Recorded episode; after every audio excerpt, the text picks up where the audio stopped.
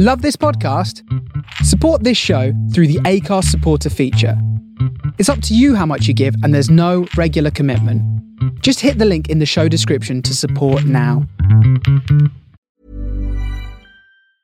Jewelry isn't a gift you give just once. It's a way to remind your loved one of a beautiful moment every time they see it. Blue Nile can help you find the gift that says how you feel and says it beautifully with expert guidance and a wide assortment of jewelry of the highest quality at the best price. Go to BlueNile.com and experience the convenience of shopping Blue Nile, the original online jeweler since 1999. That's BlueNile.com to find the perfect jewelry gift for any occasion. BlueNile.com. Hey, it's Ryan Reynolds, and I'm here with Keith, co star of my upcoming film, If, only in theaters, May 17th. Do you want to tell people the big news?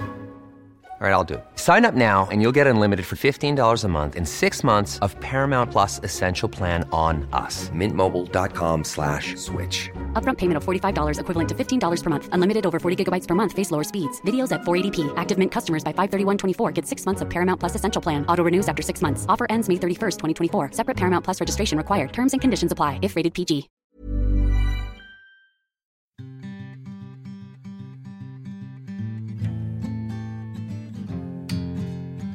You're listening to Griefcast with me, Cariad Lloyd.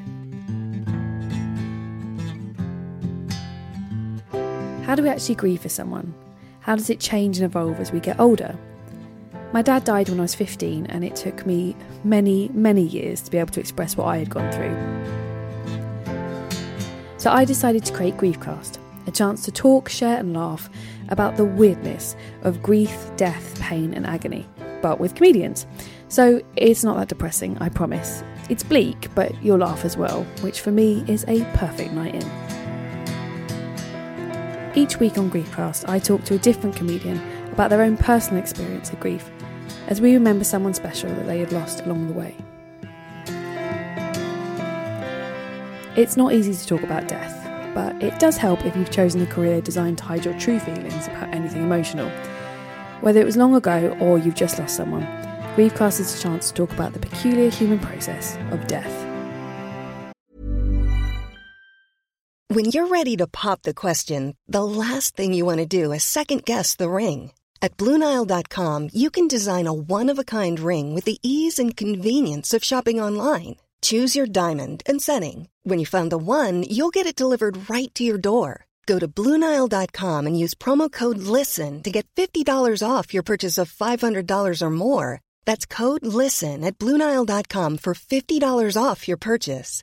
Bluenile.com code LISTEN. Hey, it's Danny Pellegrino from Everything Iconic. Ready to upgrade your style game without blowing your budget? Check out Quince. They've got all the good stuff shirts and polos, activewear, and fine leather goods, all at 50 to 80% less than other high end brands. And the best part? They're all about safe, ethical, and responsible manufacturing. Get that luxury vibe without the luxury price tag. Hit up quince.com slash upgrade for free shipping and 365 day returns on your next order. That's quince.com slash upgrade. Hey, it's Ryan Reynolds, and I'm here with Keith, co star of my upcoming film, If, only in theaters, May 17th. Do you want to tell people the big news? All right, I'll do it. Sign up now and you'll get unlimited for $15 a month and six months of Paramount Plus Essential Plan on us. Mintmobile.com slash switch. Upfront payment of $45 equivalent to $15 per month. Unlimited over 40 gigabytes per month. Face lower speeds. Videos at 480p. Active Mint customers by 531.24 get six months of Paramount Plus Essential Plan. Auto renews after six months. Offer ends May 31st, 2024. Separate Paramount Plus registration required. Terms and conditions apply if rated PG. This week I'm talking to comedian, actor, and writer Katy Wix. You will most definitely recognise Katy from playing Daisy in BBC sitcom Not Going Out, and some of you will also recognise her from the brilliant and shamefully cancelled Anna and Katy show on Channel 4. Uh, YouTube it. I think you can YouTube it, it's very good. Katy spoke to me about her best friend who died very suddenly in 2015. She wanted to keep the details of his death private as she's not a family member, so we don't go into what exactly happened, but we do, as ever, talk a lot about grief and also this week dealing with it through medication. Welcome to Griefcast. I'm joined today by actor, comedian, writer, all round brilliant lady, Katy Wix. That covers it. So, who are we remembering today? God, you know, it's a funny, um, just the word remembering. It's Mm. really, it's really like I'm still struggling with talking about them in the past tense. Oh yeah. So it was quite recent then. Um, well, it, yeah, I'm. It was the year anniversary uh, after a year. It's a, it's about a year and a and a quarter. That's still It's just fresh. bit- yeah. Yeah. It is still quite fresh. I'm definitely. He was my best friend of about 24 years. Oh my goodness! Wow. he was like a brother, really. But it's funny. I'm I'm writing about him quite a lot at the moment, which I'm finding really cathartic. But for some reason, I, f- I think because I wasn't officially, we weren't blood related. Yeah. And because he was so intensely private, I sort of was wrestling with, well, can I, the ethics of talking about him, and can I Yeah. write about him and you know make money off it not that it's about money but um but i sort of feel like it's it's okay for me to talk about my experience of Yeah. losing him Yeah. which is all i can talk about It is really hard with grief because I've I've written stuff about my dad and then I've had to be aware of you know he has two brothers who are not uh, one of them is very private but you can only talk about your experience. I think you own that. Yes. no one can take that from you. And similarly I, i've been writing about my father who is in the sort of very late stages of dementia and oh gosh. So I again I can't I think there was a moment I tried to ask his permission about whether I could maybe write about again not him because he is like he's insanely private but whether I could talk about my experience of being in relation with someone who doesn't yeah. know who I am because it is quite a profound experience um, and yeah I've concluded again I sort of feel like as long as I just talk about it subjectively that it's okay. Yeah i think I think so. he'd be okay with it. i think so. As long well and obviously he was a very close friend of yours and i think Yeah. you know in your heart how someone would feel about it even after they're gone Yeah, and I was just thinking on the way here how um, I was just thinking how actually how upset he'd be if he could see how it's left me and how and what a mess it's left me. I think he would be he would be dev- so devastated if he could see the impact it's had on me. So I sort of feel like not like he owes me, but that, that I also think that he would see that it's quite brave to talk about this stuff, and actually something has slightly cracked open in me because of this experience. Mm. Because it is like a club. I know that's a bit of a cliche, but I really it do is. think It really is. Once you've experienced losing someone you love, I hate to say something so pretentious so early on, but there's a poem, there's a Dylan Thomas poem, and the last line is, I think it's something I'm paraphrasing, which is terrible, ruining the poetry, but I think it's something like, after the first death, there is no other. yeah And when I read that, I thought, yeah, I, I, that's that's how it feels. The first death, it's And it's I a big moment. the club thing i i never minded like when people joined the club because i felt like obviously i was very sad for them that they now understood how i felt but you don't Mm. It, is a club it is an understanding it is just like oh okay It is, get but, it. but also it, it also feels like each grief is it comes with its own in its own context as well. Mm. Because with my friend's death, it was very sudden, very tragic, no goodbye, and sh- the shock of it was actually the thing that affected me the most. I I felt like looking back actually that I had a form of of post traumatic stress. oh i'm sure i think yeah the sudden death because really literally we texted on a Tuesday as per on the Thursday he was dead and this was after Oh, like God. 24 years. And I think the shock the thing I mean I'm I'm kind of amazed my hair didn't just fall out. It felt like my my body kind of went into free fall. It was such a shock. But with my father it's it's a slow Mm. prolonged goodbye. It's a different kind of grief. And it's it's strange that they're overlapping. Yeah. And at times I go, who am I grieving? This person or this person? And it sometimes it's all one big loss, and it reminds me of other losses. And sometimes I, I have this really specific thing of like, oh, today I'm thinking about this person. No, no, I'm now I'm thinking about this person. it's hard i think when there's a lot of grief Yeah, like it, it is tricky because it is such a big amorphous thing and i think you're right they're completely different Yes, because i had yeah. a my dad was diagnosed in February and then dead by the April. So it's like a quite quick cancer one. For can- for can- as cancer goes, most people get like the year, two years. So I always felt it was quite quick. But I had a friend recently who oh, lost her son. Um, it's very suddenly, and it was seeing that side of it. I was really like, oh god, this is a completely different world of pain because it's because your you know your body is not even remotely prepared for Yeah. what's happening. So how did you meet him? Like, so you met? Did you meet at school? I've been trying to work it out because I've been writing about him. I think we were about 14. I can't remember. It's funny. I don't remember one specific moment, but I remember little, little like drops here and there. I remember sort of meeting him. I remember having maybe a really brief conversation just outside the RE block. I think he said one thing, and I remember thinking, "Oh yeah, he's he's good. I like him."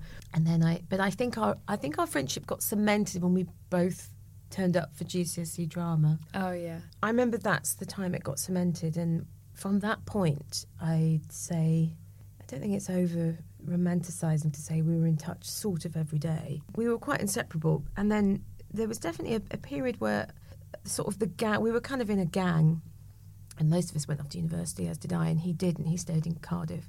He had a sort of slight wilderness years. He was a bit mm. kind of lost. I think he did a maybe he went to art school and then didn't complete or something.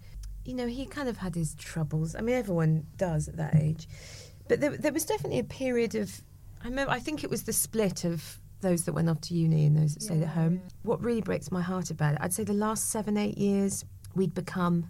Uh, there was like a new level of intimacy in our Right, friendship, yeah. which was so intense and really rare that it was such an intense friendship. And he he didn't come to London that often. He didn't like it. So a lot of it was was heavily phone based. Right, But we would you know text several times a day all the time. And I can't bring my. I'm not yet ready to delete. I've still oh got God, his number. no, yeah, of course. I've of still got all his WhatsApps, Yeah, his yeah. emails, his. And there's a there's a stupid thing that every time I got a new phone, I would save his name as A and then his name, Mm. so that his name was at the top of my Oh, phone to ring straight away. I can't. I'm not ready to delete anything. I don't know if you. I don't think to. I ever will. no, no, don't. So yeah, the last sort of seven eight years, it became very intense, and that's also what's been very lonely about this grief is that not many people in London knew him, and uh, not many. I don't think many people, certainly like I suppose people in comedy, probably never met him Mm. because it would always be that I probably go and see him when I was in.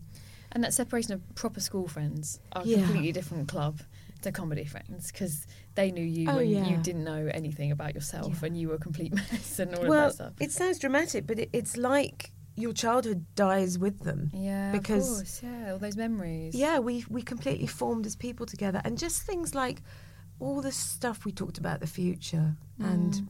there was so much optimism with him towards the end, and he had a child, and I. From the point at which he had a child, I thought, well, now I don't have to worry about him yeah. because he'll be fine. It feels like a contract's been broken. It feels like he's left me. yeah. I feel somehow slightly Have you got the anger? Are you at the stage where you're sort of oh, angry with them? Uh, or? Oh, Well, yeah, there was lots. Yeah, I mean, I.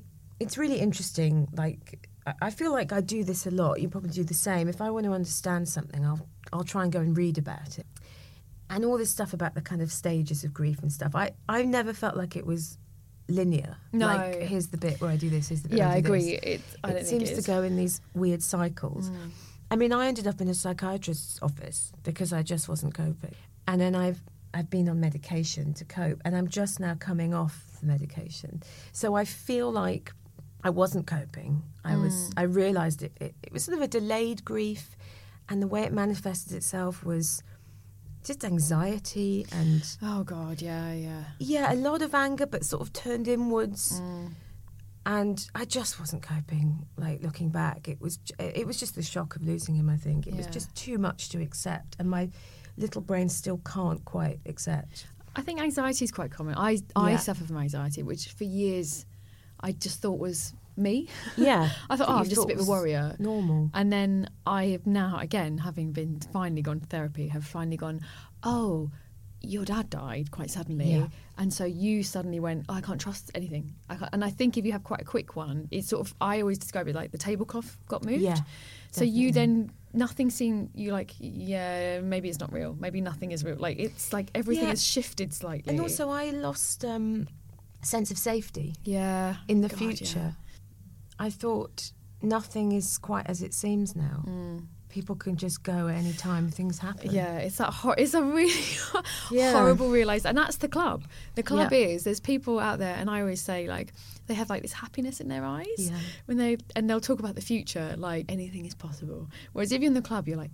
I know at any point Yeah. anyone could fucking go. Like, so you're never Well, quite. Well, I feel like I mean, I, felt that a little bit on the happy pills again. Yeah. And which I never thought I would need that.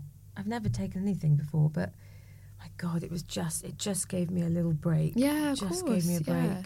And made me realise what what hadn't been normal for a long Mm. time. I thought I was coping. But actually I, I do think there's maybe and how can you ever know when you've grieved properly and you're Yeah. done?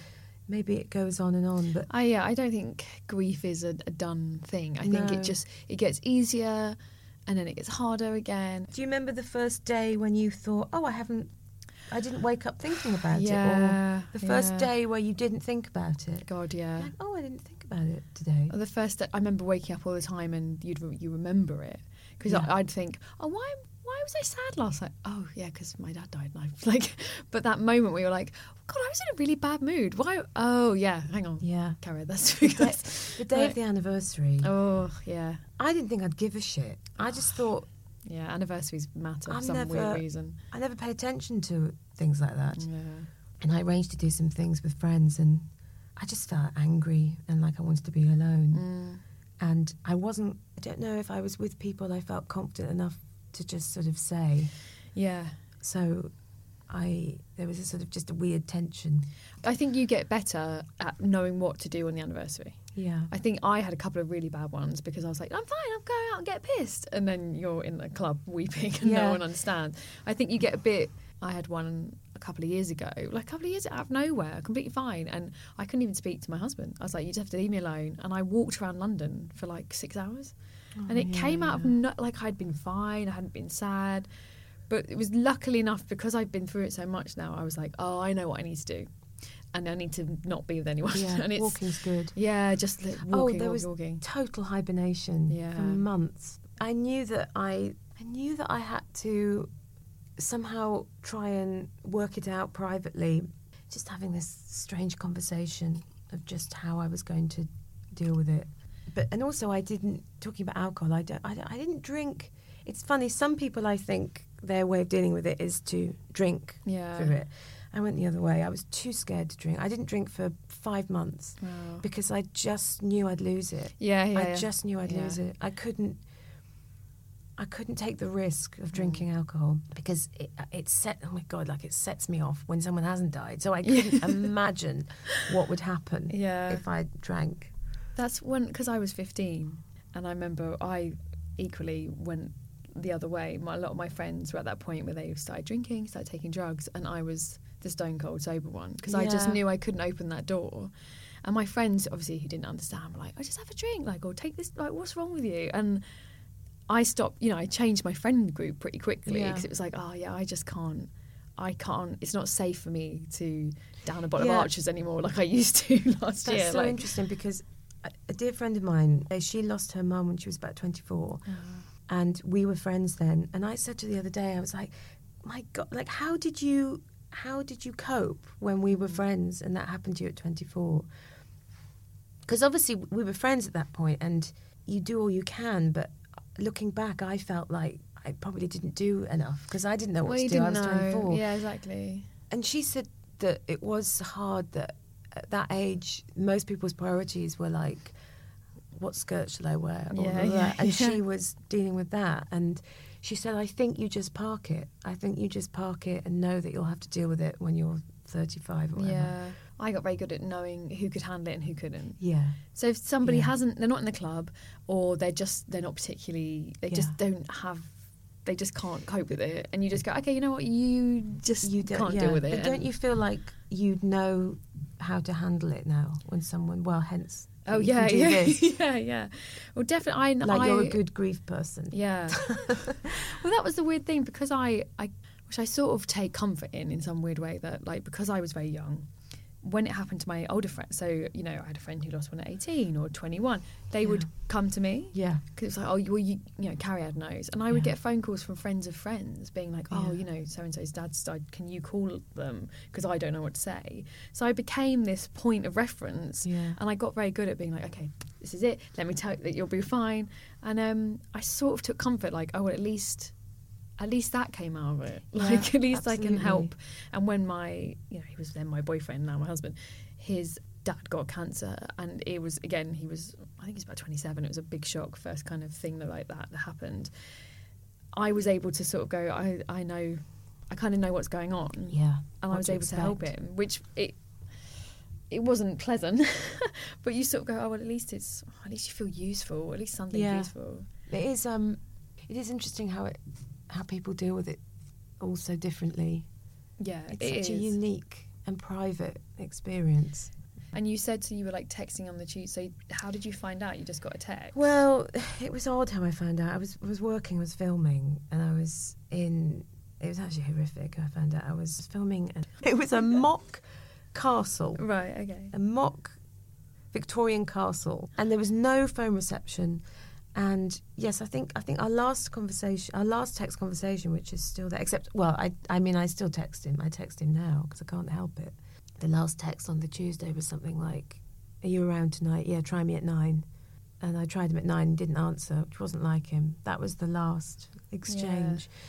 That was on the Wednesday, sorry. And then the Thursday, it was in my little trailer. Oh yeah. You get a trailer. Tiny room. Those not in the not in the bis. and I got a like a Facebook message from his brother hmm. saying, "I don't know if you've heard anything, but can you call me?" And at that point, I, I, I kind of. I did expect the worst. I don't know because that's I'm, I'm not really friends with his brother. That's like a very odd thing to happen. Yeah, yeah. I sort of I knew that something quite serious had happened, but I didn't, you know, I didn't quite know what to think. So I sort of just spent the day in a bit of a daze, going, "Oh yeah," and I should sort of respond to that mm. message. But then I got whisked off and had to work, and as I said, there was no reception in this fucking castle. It was freezing. It was very surreal because I had a job to do, and it just I had to get on with it. It was like a really high pressure day. There was just no time to kind of pause. It was all like, and there was no, yeah, there was only internet in this thing. And so I think I did send him a message back and I said, look, I've only got the internet. Can I call you tonight? And then my other really good friend called, and it was the three of us in a really tight friendship group. I got a missed call from her, and at that point I knew something Yeah, had really yeah. happened. And then it gets a bit cloudy because I still hadn't had it confirmed, but I had one more scene to do. And to this day, I just I don't quite know how that scene happened. I mean, it was it wasn't a particularly interesting or noteworthy scene, but Oh man, so you I to go had and to, do like- the scene. I think I had to go into a library and like pull a book off a shelf Oh, and say something like, "Oh, this is the book" or something. And I remember just doing it, and this voice was screaming in my head, saying, "I think oh. he's dead. I think he might be dead." Oh, and I was just like act, doing a scene, and I remember thinking, like, "This is the craziest juxtaposition I, I've ever known." but I don't know what to do other than finish this scene. And then it, it still couldn't. And then I uh, got a car home, and it was me and two other actors who I knew ish, but not that well, Yeah, and this yeah. driver. And as I got in the car, I saw that the brother had sent a message back with the news. So it became official in this car Oh with man, with these two sort of near oh. strangers. And I just had to look out the window and I just went into survival mode. I just went Mm. into like, okay, this has happened. This is absolutely, your life will never be the same again. This is totally devastating. Um, but okay, this has happened. The, the other actors sort of got out because the, the sort of shame and weirdness of me Mm. turning to them and going, you'll never guess. My best friend just died. Mm. like, then, it, then they left, and it was just me and this driver. Oh god. And he started talking about his brother's garage. Oh god. And I remember staring at the back of his head and just like wanting it to like explode, like in a Matilda way. I Mm. Of thought if I just course. stare at him, I remember just thinking, I can't fucking believe this. I cannot fucking believe that I have to sit with this man and listen to his story. I really, I don't know how I held it in, but I, I felt I wanted to scream at him you don't understand what's just happened. I think it's very weird what what happens this kind of like you said this strange survival mode Yeah. where you're there's a you talking to people laughing smiling and then the inner you screaming Yeah. and it's really weird because you can see both really clearly Yeah. Also, what I've struggled with is the sort of passivity of the whole thing. The mm. idea that there's nothing I could do. nothing you can do yeah Other than and you're far it. away from them you're filming there's not you it's Yeah. and it's happened I and I still have it now. I still have the sense of. Um, I almost think there's something quite narcissistic about it. Like, well, this can't. I mean, this hasn't. This isn't my life. This hasn't happened to me. There must be a way out. This I, I don't know. It's can't I have think, happened. I think that's how we all feel. Mhm. You all there's a big why me. It's really hard because you're right. It makes you feel very guilty of like, well, why not you? But you can't help it as a human. People are like, well, why? But why? It's not fair. Yeah, it's not fair. fe- I was talking the anger. I definitely had that thing of looking at people and going, "Why are you alive? Oh, God, Why the fuck are you alive?" And my friend, who is a million times funnier and smarter than Yeah. you, Yeah. not alive. Like, how does that work? Why are you alive? And that sense of um, the the universe carries on, doesn't give a shit. It doesn't Your body carries on, like Yeah. you still yawn and pee, like everything's just normal. Really strange the way the rest of the world carries on. I remember, like, not about three days after it happened, I went to a read through. I should have cancelled. I don't know why I didn't. And I turned up, and then within about ten minutes, I just started crying, just sobbing. Oh man. And I remember this runner who I'd never met before was just kind of looking at me, saying, "Are you okay?" And I just said, "No, I think I have to go." And I didn't say. I just left again. But it was quite, mm. all, you know, it was quite a bold thing to do because Yeah, it was a sort- yeah. it was in front of BBC execs and stuff. I just said, "No, I'm going." You know, this is. But isn't that healthy to know that there are things more important than our industry? Yeah, I think so. I do. it, like you said, it's the shock, and the shock allows you to carry on. The shock protects you. The shock goes, don't explode in the car. Yeah. Just get into a room because they Yeah. won't handle it. You'll make it. so it's doing a you a favor. But I find the shock. What happened to me as well is like it doesn't go away when it needs to. No. So because you've gone into this survival mode, it's very hard to go. Okay, n- well now I need to break down actually. Yeah. And I think that if you had gone to that read Yeah. you'd be you'd be in real trouble now. Like you'd be in um, mentally. It, you need to start crying. The sort of crying I did did scare me. Oh god, because it's a different sort of it's a crying I'd never experienced before that sort of seems to come from the, the depth of your soul. Yeah. And yeah, I, I made such strange noises. The noises. I used to wait till my mum and my brother went out because I was a teenager, and I'd have to wait for like an empty house. Yeah. And then I'd have a really good cry and make those like that honking. You know, it's Yeah. just. And then I would sometimes Yeah. stop and laugh because I'd be like, "What a no- Yeah, what a and then noise!" sometimes it's like, like silent screaming Oh, where there's yeah. no noise, but you're kind of your face feels like it's screaming. It's it's as my friend said, the one who lost her mother. She said first week it's crying, sleeping, eating if you can. That's it. Repeat. Mm. Yeah.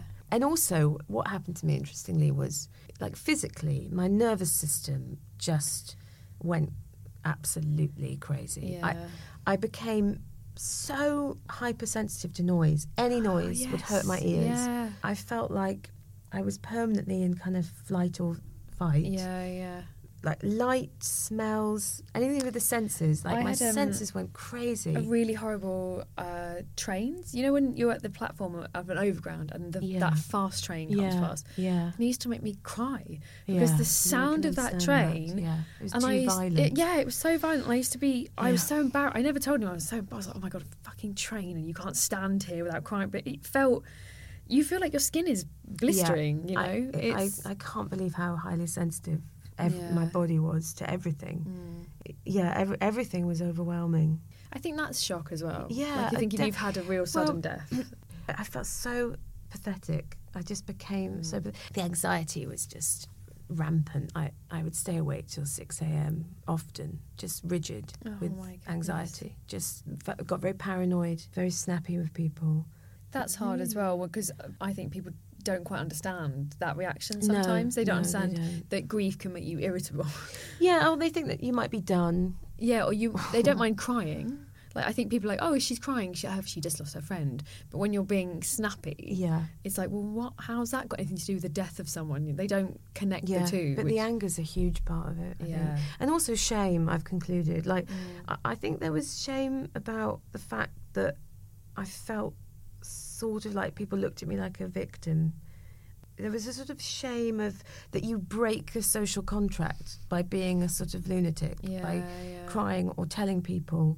Some people reacted badly, and then I felt ashamed because I'd said something out loud. Mm. What kind of reactions? Just kind of awkward or Well, it was really interesting because, so for example, when I was, I went back to the job when the thing I was filming in the castle. When I did go back, everyone knew yeah, of course, yeah. Uh, because it was it was like a week in, and mostly people were amazing because I would cry just openly. I'd be mm. sobbing, you know, like in makeup. I'd be sobbing here and there. It was really interesting, like who stepped up to the mark. Yeah. People I wasn't expecting, mm. and there was one woman who was a real Mother Earth type, and she was the worst. she was fucking pathetic, and it made me very suspicious of Mother Earth types and Forevermore. She couldn't handle it. There was just like this total fear in her eyes, and she ran away. I think most people were a bit like, "Oh Christ, no thanks." I think some people just don't know what to say. No, They just, I think, especially if they no. haven't experienced it, uh, which a lot of people haven't. It's amazing. Even much older people just Yeah. haven't haven't Yeah. had a, a loss, a very painful loss. And the other thing I've learned as well is some people, the people who sometimes react badly, sometimes have had a loss, and Yeah. you are causing them to remember Oh, it. yeah, I and that's what that. I was really shocked about because I remember again being cross with someone because I thought they were shit, and then they sort of said, "Oh, actually." It happened to me, and I had a very good friend who lost his mum. My God, about ten years after my dad, and I couldn't. I was really shit. I became the shit person because I just because they were close to me, and I could see the pain, and it was all a bit too near. And I remember, oh, I don't even uh, like saying it, but I didn't go to her funeral, and ev- all the friends went, all, and everyone was like, "Oh, you know, this is." Thinking I would understand, and it was the first time I felt like I can't, I can't understand because it's too, Yeah, it's bringing up too much for me. but then that's I don't know self-preservation, isn't it? In a way, against going revisiting that pain Yeah. again. Like you said, that social contract is so strong. Yeah. it's really hard. Yeah, I but I, don't give a shit anymore. No, good, good. You should. I think, I it, think people should talk about it and cry. And I remember crying once, and someone asked me if I wanted to leave the room at, at a theatre thing. They were like, "Would you like to leave the room?"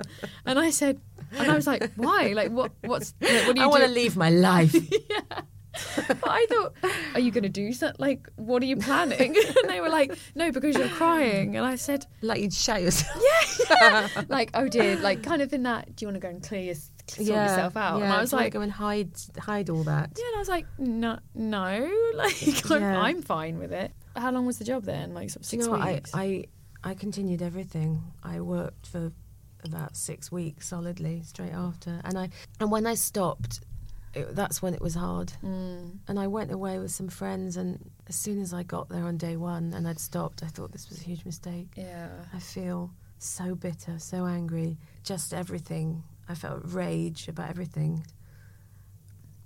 And, and I didn't feel like I could explain it properly. what did you do? Did you stay on? I just holiday? very, yeah, I just was very quiet, very Yeah. self contained, and just tried to, I don't know, write it down. I've always known that about myself anyway. It's like I will, I just need time alone to think and process stuff, and then Yeah. at some point I'll emerge again. But I remember like a couple of days, I remember like sort of the next day someone texted me saying, Are you mm. going to so and so's party? And I nearly said, Well, they didn't know. Oh, they didn't know. I and I nearly, yeah, and I nearly sent back, I think it was a boy that I quite liked as well. I nearly sent back, like, God, I'm fucking not. God, I'm fucking not. My life's just fucking falling apart today. But he just didn't know. I remember at that point thinking, I can't imagine ever going to a party. All my priorities have changed. Yeah. I've got no sense of my my sense of identity's changed, of reality, of time, place, like everything. It felt it felt like a profound change. Yeah, and it's still a it's just still a shock. I think it really, especially, especially with an unexpected death. Yeah. It's it's like the the earthquake thing, isn't it? It's like it, it does it shifts everything, and it, and nothing is ever the same. And it takes time, and it's such a fucking cliche. But there isn't a magic time where, No. oh, well done, Casey, you've done a year, tick, it's done. Yeah. It's like, no, it will take years, and, Yeah, and it will change. I think the priorities thing is really that's what happened to me at 15. I was just like, oh, well, I can't, I can't pretend anymore. Everything has changed. It's tough because you didn't make that choice. You didn't No. decide to understand that life is bleak and can be taken away. Mm-hmm. like somebody made you understand that lesson. I'm really sad. Some days I'm just sad for him, Yeah. for the life unlived, Yeah. and just thinking about the things he was going to do. I remember, like we had, we had really. At one point we even had a discussion about who we thought would die first between us, like a funny, just in that kind of light way. And he said it'll probably be it'll probably be me talking about himself. We sort of laughed. It was strange at the funeral just how much he was the person I wanted to tell about this day Yeah. because all the people from school were there, and all pe- like people we had like nicknames for, people we had that we were secretly a bit obsessed with. Like he would have just found it so funny hmm. to see these people and how they now look in our mid thirties. Like it was just the two of us, and it was so intense. I imagine it must feel a bit like this to lose a, a partner. Yeah. It really felt like such a partnership. And he was so imaginative that a lot of our friendship, I think, was based on escapism and our imag- our little. It was like real. Um, we were both quite happy to exist in th- these kind of little fantasy worlds. Sometimes Yeah. it felt like it was a bit of a contrast to anything that was stressful or grown up in life or work related. It felt like when we talked, it felt like we were sixteen, and he wasn't remotely sort of. I mean, he was proud of me of things I've sort of achieved, but he wasn't remotely impressed or interested in Yeah. anything to do with like, oh, I met so and so the other day. Oh, I'm going to be on a TV program. Mm. He just it just didn't feature in our in our relationship. It was just about exactly as we were at 16. It was completely unpretentious. And also, what was really sad, is I remember just he sent me a birthday card not long before he died, and it never arrived. And we had this ongoing conversation where he'd say, "You know, I sent it." And I go, I believe you, I believe you, because it just never arrived. It was kind of odd, but I mean, I believe he sent it. And I've still never got it. And I got in touch with the Royal Mail and said, Is there any way you can find this birthday card? Yeah. Because I never got it. And he said, You know, the funny thing about this card, the reason I'm really gutted that it didn't arrive was because I really, I didn't write stupid jokes. I really just wrote in it how much I loved you and how how much I love you. Sorry, that was it was still present tense. You know how much I loved you and how, how amazing you are, and I never, I ne- I never received it. Ugh. I mean, if I received it now, I think I'd be a complete mess. Yeah.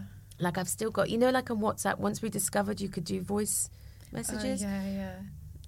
I mean, I haven't. I can't. I can't listen to his voice. That would be Not yeah. no, anyway, that would like, be too much. Yeah. But that's what I was going to say. I was there was a book I was reading. I think it's called Continuous Bonds, and it's it makes the argument that the sort of Western approach to dealing with loss is that we at some point you have you can con- it's whether or not you should maintain a relationship with a dead person. I see. Okay. And it was sort of saying that in a the the Western kind of approach is you detach and that's healthy. Yeah. You let go, you let go. And it was saying that in some cultures, no, you maintain the relationship. It's just different. Mm. And I thought that was really interesting because I don't feel like I want to detach. I don't Yeah. feel like I want to let go and delete things. And therefore, yes, I've accepted he's gone. I, I, if it means almost like I'm kidding myself that he's sort of still alive somewhere. I don't mean in a spiritual way. I don't, Mm. Yeah, I'm not interested in any of that. But I came up with a good analogy for it the other day. Like I was in a room full of hundreds of people, and he was just like I couldn't see him, Yeah.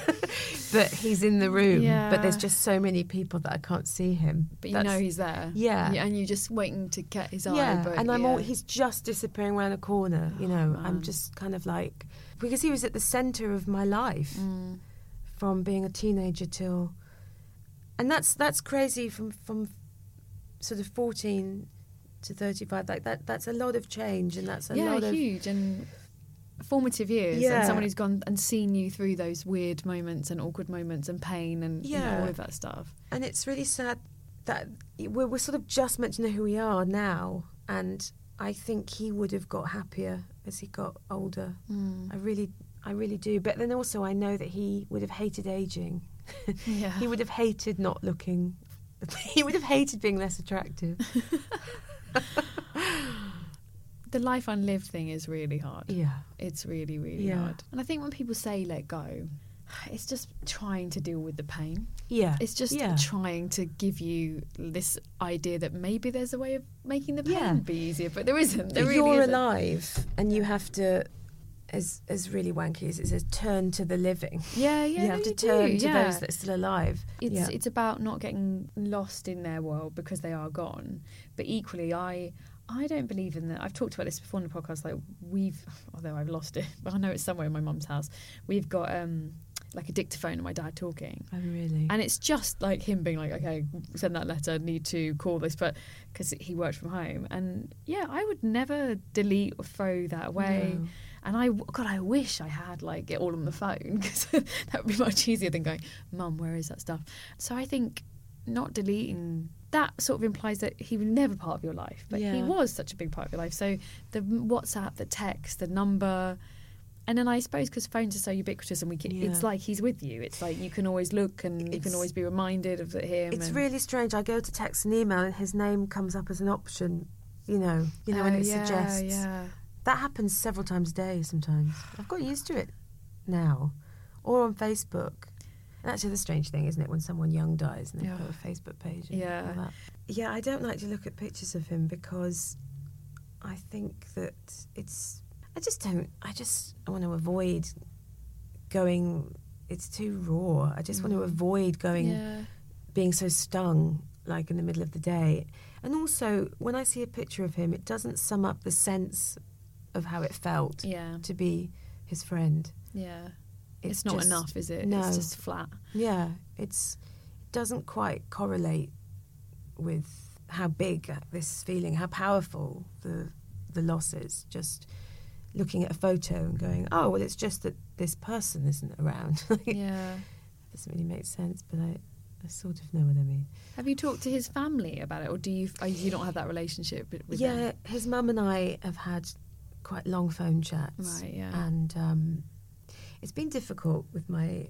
Both parents have been unwell actually this year, but my father in particular, because any spare time I have, I move on and deal with that now. Yeah. Which also feels like a very adult, very different kind of sadness, but a sadness all the same. And I've wanted to talk to her a lot more, but every time I've just come, it's been so much trying to deal with my family's Mm. family stuff that some days I feel like I can't now go home and then open up. Oh God, yeah. There's only so much you can grief. deal with. Like, So I, when we when we speak, it's been it's been really cathartic though speaking to her. It's been amazing because I'd say that myself and his family and maybe one other person were the people he loved the most. And um, his mum said to me that he could always tell when he was on the phone to me because we'd be laugh we'd just be laughing. we laughed a lot, a lot. He was so imaginative. I mean, I think funnier than a lot of people I meet that are doing it for a living, yeah. which is often the way. Yeah, it's often the way the p- most funny people you know are not Yeah. doing it for a living at all. That's why they're He sort of still happy. yeah, he was very um, unique. Annoyingly so. Like I would sometimes say, I don't know, something I thought was amusing, or I'd run something by him, and he would just say something just that was immediately funnier than anything I'd been planning Yeah. all morning or writing all afternoon. He would just casually say something, and it was so sort of left field. I think it was just the way he's, his brain worked. It was just completely left field, and I was quite addicted to it. Yeah. Just wanted to hear what he would say about this and what he would say about that. And weirdly, my friend, the friend that that we were all a close little group in school, she said the other day, she said, "It's he. It's so good that he died before Brexit and Trump." I was like, "Yeah, you're right. He didn't experience any of that." oh, he so missed out on the awful 2016. Yeah, all of it. yeah, yeah. It happened. It was. um Isn't that awful? I think it was October the twenty. It was late October, 2015. I can't believe it's been that long already. So it was a year just in Yeah. last winter. Last centre. Yeah. Have you had people on? Um, I just wonder because it was a friend. Have you had other people sort of being a bit surprised at your reaction? Like, I wonder if people are like, oh, well, it's not Right, family, yeah. so like, why is Katy so upset, kind of thing, or have people genuinely kind of got it? It's funny because I do find myself weighing up how I'm going to feel when the inevitable happens with my father, and I don't quite know when. Oh, You know, it's hard to know what stage we're at, but quite frail. And I do weigh it up, and they are quite different. They are different types of losses. It is more profound in a way, isn't it? It's just It has different. a I think they're just meaning. different. They're just like different. you know.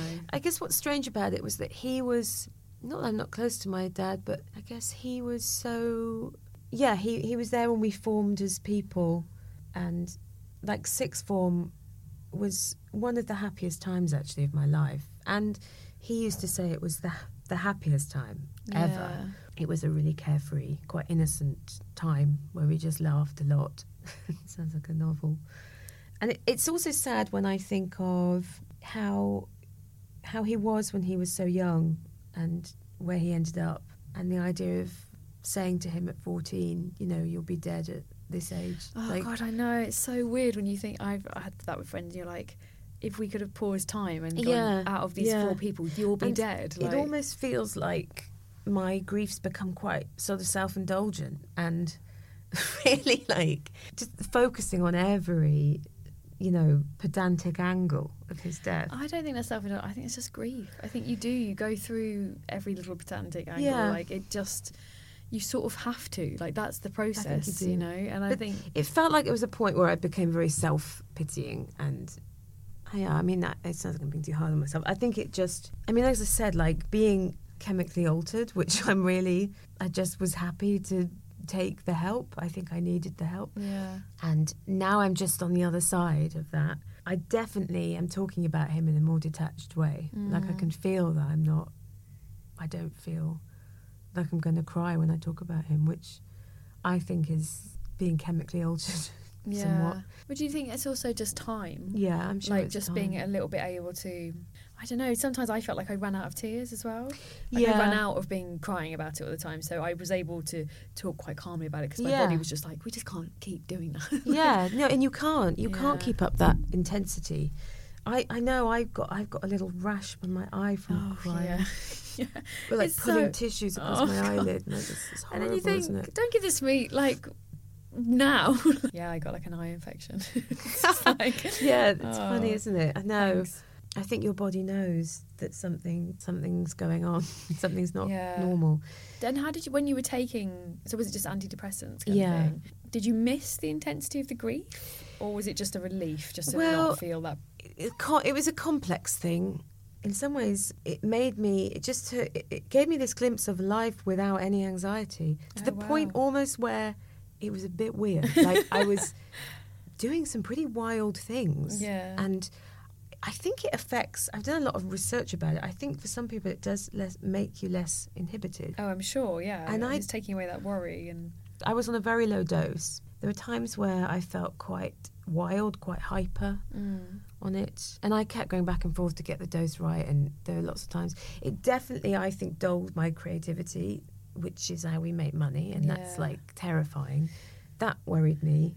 But then also, my theory was that I actually did more but not as well. Because the voice had gone going Yeah. oh this is shit. Like no one's going to read this. Like what are you doing? This is so pretentious. No one will read this. Like that voice went. So it's just like oh la la la.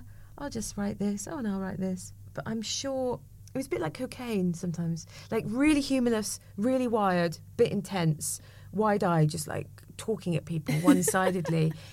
I didn't like it. I didn't always like it. But then I think once I just got the dose right and I was on it for about seven months. Uh, I I reminded me what normal was. I think my anxiety and just the despair. I was just in a pit of despair. Everything, admin became very hard. Getting out of bed became hard. I became convinced that I was just like talentless and worthless and that Oh, everything was over. yeah It was so strange. It's so the bleakness. Yeah, is it was really bleak. overwhelming. Especially that must be hard because he he died in October. So then you've Yeah. hit that fucking run of like November, Christmas, January, which is just bleak, cold, freezing, grey. Yeah, and I put It- my dad in a home like in the January. Oh, so God. I was just, I couldn't cope. Yeah. My brain had reached its capacity of stress and sadness. I think that's totally fair. I think Yeah. like bodies do get to a point where they're just like, no, Yeah. enough. I, I don't like said you run out of tears, you run out Yeah. of capacity to go, oh okay, that's happening now, is it? And I think you, Yeah. like you said, you either get medication, you talk to someone, or you have a breakdown. Like those are your options. It was interesting to see if I'd carried on, if I would have ended up in the Priory. I, don't know. I think maybe I was headed for some sort of breakdown, but and I think embarrassment would just bring me back. Yeah. I think just it would bring me back of like, oh God, no, like don't just pretend you're. It would be really embarrassing to sort of have a breakdown in front of this person. I just don't have a breakdown today. So I was still able to control. Yeah, that's good. That's a good sign. I do like those moments of pure, uh, like when you're purely, or someone catches you in pure grief, and there isn't a voice being like, "Oh God, this is oh, this is a bit embarrassing." it's like I like that you still have that reality check, like you said, of like, "Oh, I don't want to be this person." But it is what was scary about the medication was that I think it knocked off the joy and the and the sadness. Yeah. So I just was in the middle, Yeah, just existing in the middle, which is also quite odd for me yeah, yeah. because I've never really lived there in the middle emotionally. So it was a totally. But it, at least now it's just it's given it's sort of made me realise that things had got pretty abnormal, Mm. and that they it had become just I'd got used to it. I'd Yeah, of course. Yeah. I think I just really passively accepted that this was just all under the umbrella of grief and that I just had to put up with it. I wish I'd done something about it sooner. So I was a bit worried about because everyone says you have terrible withdrawal, and I sort of haven't. I've been okay. I've been Yeah. all right, but just occasionally I'll notice something. And again, I can't say to people, "Oh, no, I am listening." It's just I'm coming off medication. you know, it's really odd. I It's sort of, weird to be can't talking about it. you can't you say that to people? I don't know. I think you have to choose. You're right. You have to choose the right person. I did worry that I kept saying to my friends, "Am I am I weird? Am I being weird? Do I seem do I seem normal to you?" Because I feel a bit like I took you know I took this dose like I would sort of do do seem different? Do seem different on this stuff? And would they say no? You seem exactly the same. well, no, my fr- my really dear friend would sort of say, "You seem like you, quite stoic, um, definitely less emotional, but no, you seem like you, but just uh, yeah, like a little, just sort of one re- one removed." you turn down like a volume notch or something. Yeah, it was really. I just felt, but then I thought that that was paranoia because I kept sort of saying to people, "Are we okay? Uh, Are we? Are we haven't upset you?" It's just I'm. I can't quite tell because I can't read people in the same way because I feel like really like less sensitive on And this it's so hard stuff. because it's not like you know. I know that everyone says this, but it's not like if you'd cut your hand and you could be like, "Oh, it's healing. I can see it's healing." But with your brain, you're like, "Well, I can't see if it's getting better or if this is easier." Yeah. Or, you know. also, now that my full emotional range, if you like, is coming back, Yeah. and I feel like creativity is coming back. I feel more appreciative of it. Mm. I really do. I kind of realise that that's how I am, and it's how I, why I think I'm creative. It, I think that's amazing that you did it though, because I think, like you said, to just give yourself a break, to Yeah. just allow your brain, so that you, you give yourself the time, Yeah. so that now you can go, oh, well, now I appreciate it, and I can talk about him without physically sobbing, and yeah, you know, you could. and also, someone said to me that they thought that perhaps as well that it's about. It's not like this magical pill, but that perhaps you form you different behaviour. Hmm. Um, different behavioural behavioural patterns begin, which forms new thinking. Yeah, so that actually, it's also about you getting yourself better because you're behaving differently because you're not just in bed all day on your Yeah. own crying or whatever. so you're still writing about him at the moment. Yeah, I'm writing. I'm trying to write a novel, and it's quite sort of memoir based, which is, I suppose, brave. Yeah, and there's something really useful about turning it into a piece of writing as well, because at first it was just like an outpouring, kind of getting it all down. And now I'm at the stage where I think the the slight, the tiny bit of logic I do have, that logical part is taken over. Where I think, oh, well, now I have to look at it objectively, like it's actually a piece Yeah, of yeah, work. yeah. So now I'm just thinking about, oh yes, that that bit's really juicy and emotional. I'll put that there. Oh, that bit's, you know, oh that's amusing. I'll put that there at the top. Like it, it's not like I read it and I relive it. Yeah. I'm just like, oh, okay, this is like an essay. so it's allowing you a distance that Yeah, perhaps you yeah. couldn't have had. I mean, it almost feels a bit icky how much distance I now have. I'm like, oh, this this bit's great. This will really make people cry. I I think think unfortunately, and I don't think if you're not a comedian or an actor, it does sound icky. But if you are, I'm like, I totally understand where you're coming from. Yeah, this kind of like vampiric. Yeah. I'll just suck all the experiences out of my Me and life. Pascal always say like that's that thing of like when you are really crying, sometimes you can't help. Just glance in the mirror. What does it look like? And I'm, and what, what does? Remember that face. That's Oh, good. yeah, yeah, you know, yeah, like yeah. and if you're if you're not an actor or a comedian, I'm sure that sounds like the most hideous thing. But if you are, you're like, oh yeah, like Yeah. I mean, why but, not? But also, when you're so in grief, I couldn't work. I couldn't have done anything. Yeah. I mean, there was just no way I could have. When I was kind of in the pit, Yeah, yeah, it, yeah. I, I couldn't. Such was the. I just wasn't well. I don't think I, I couldn't have worked. I'm somewhere in the middle now. Yeah. a year and a half on. God, yeah, I think that's really important. And I'm sure, like, he, well, I don't speak for him, but I'm sure he would, like you said, would want you to be okay, would want you to be able to deal with it. And as you are a creative person, if that's how you deal with it, Yeah. I don't, you know, Have you it- written about what happened to you much? I haven't written about it. Um, funny enough, I haven't written about it like literally, but I would write stuff, and then it would take me six months to go. Oh, that's about my dad dying, and I didn't realise. oh, okay. So it would be like It- something happens in the story where something was all- goes or dies. Yeah, all all like the characters I wrote had dead people around them. There was Okay, always this yeah, death. yeah. I even wrote my first Edinburgh show was a, a character whose dad was a magician, and she was like the shit assistant, and she kept saying I he kept calling the dad, and he never came in the room. Oh. And she kept going, Dad, Dad, Dad. And he never came in. And she was like, Oh, I've got a cover for him. Dad. And she'd just say, Oh, he's coming, he's coming. I don't know why he's not coming. And at the time, performed it, thought nothing of it. And then, um, Oh, that's so hard. like six months later, I was like, That is like, in terms of like psychology 101, Yeah. you wrote a character who, a, a daughter whose father would not come in no Oh, matter how much she called.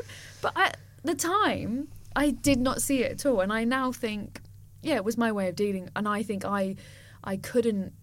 It's taken me now to talk about it as me. It's, I just couldn't be out talking about it. It was like mm, Yeah, no, of course, so I would yeah. it would leak out, Yeah. and then it leak out in ways I didn't even bloody realise Oh, until I was God, like, yeah. I was like, oh, I wonder what that one's Oh about. god! I mean, I, I also there was a point where I I think I like the way I dealt with it was by kind of returning to a more familiar or manageable pain. yes, So I would kind of get involved with a guy who I definitely knew didn't want me because that pain of rejection was much easier Yeah. to deal with like oh like call someone and go I'm just you know I'm just feel so rejected and uh, like that was looking back that was definitely an easier pain to deal with yeah, your brain's going. Well, let's just do that. Yeah. because we know how to deal with that. yeah But this shit is awful. yeah, or I would um, get so stressed about a tiny little work thing, yeah, Le- leakage.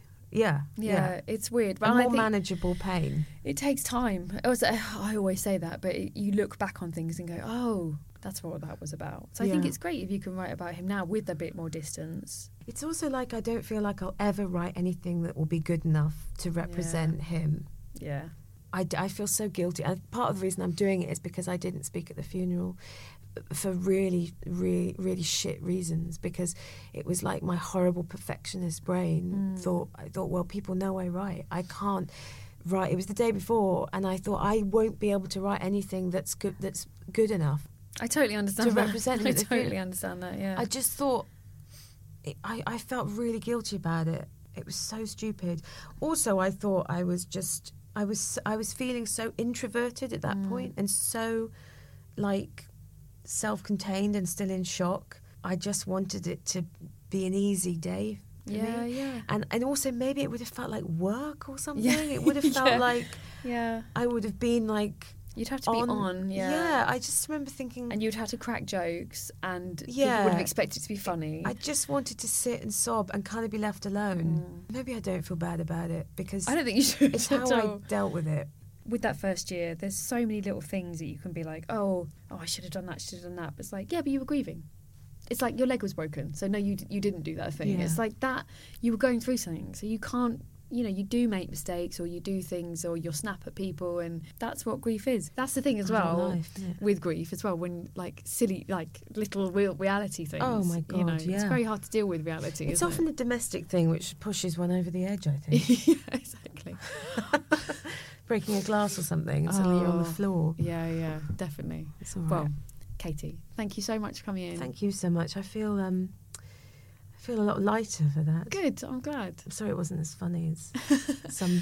That's the joy of this podcast. episodes. It doesn't have to be funny because we're talking about death. So that's what I like about it. It's like the one time we don't have to be on. I mean, there are funny bits, aren't there? Yeah. Of course. Right, I'm going to let you go to your plumber. Thanks so much. Katy's got to get to a plumber, guys. End of I've got to go meet a plumber. Thank you so much. You can see Katy in The Miser at the Garrick Theatre in London, and you can also follow her on Instagram, really underscore Katy Wix, which I highly recommend for a series of bizarre and very beautifully curated images.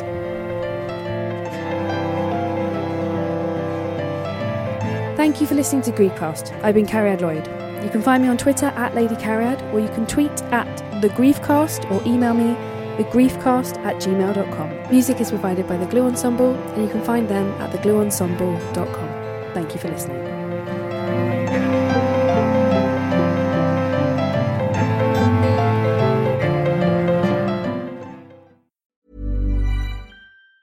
Ever catch yourself eating the same flavorless dinner three days in a row? Dreaming of something better? Well, HelloFresh is your guilt-free dream come true, baby. It's me, Keke Palmer. Let's wake up those taste buds with hot, juicy pecan-crusted chicken or garlic butter shrimp scampi. Mm. Hello Fresh. Stop dreaming of all the delicious possibilities and dig in at HelloFresh.com. Let's get this dinner party started.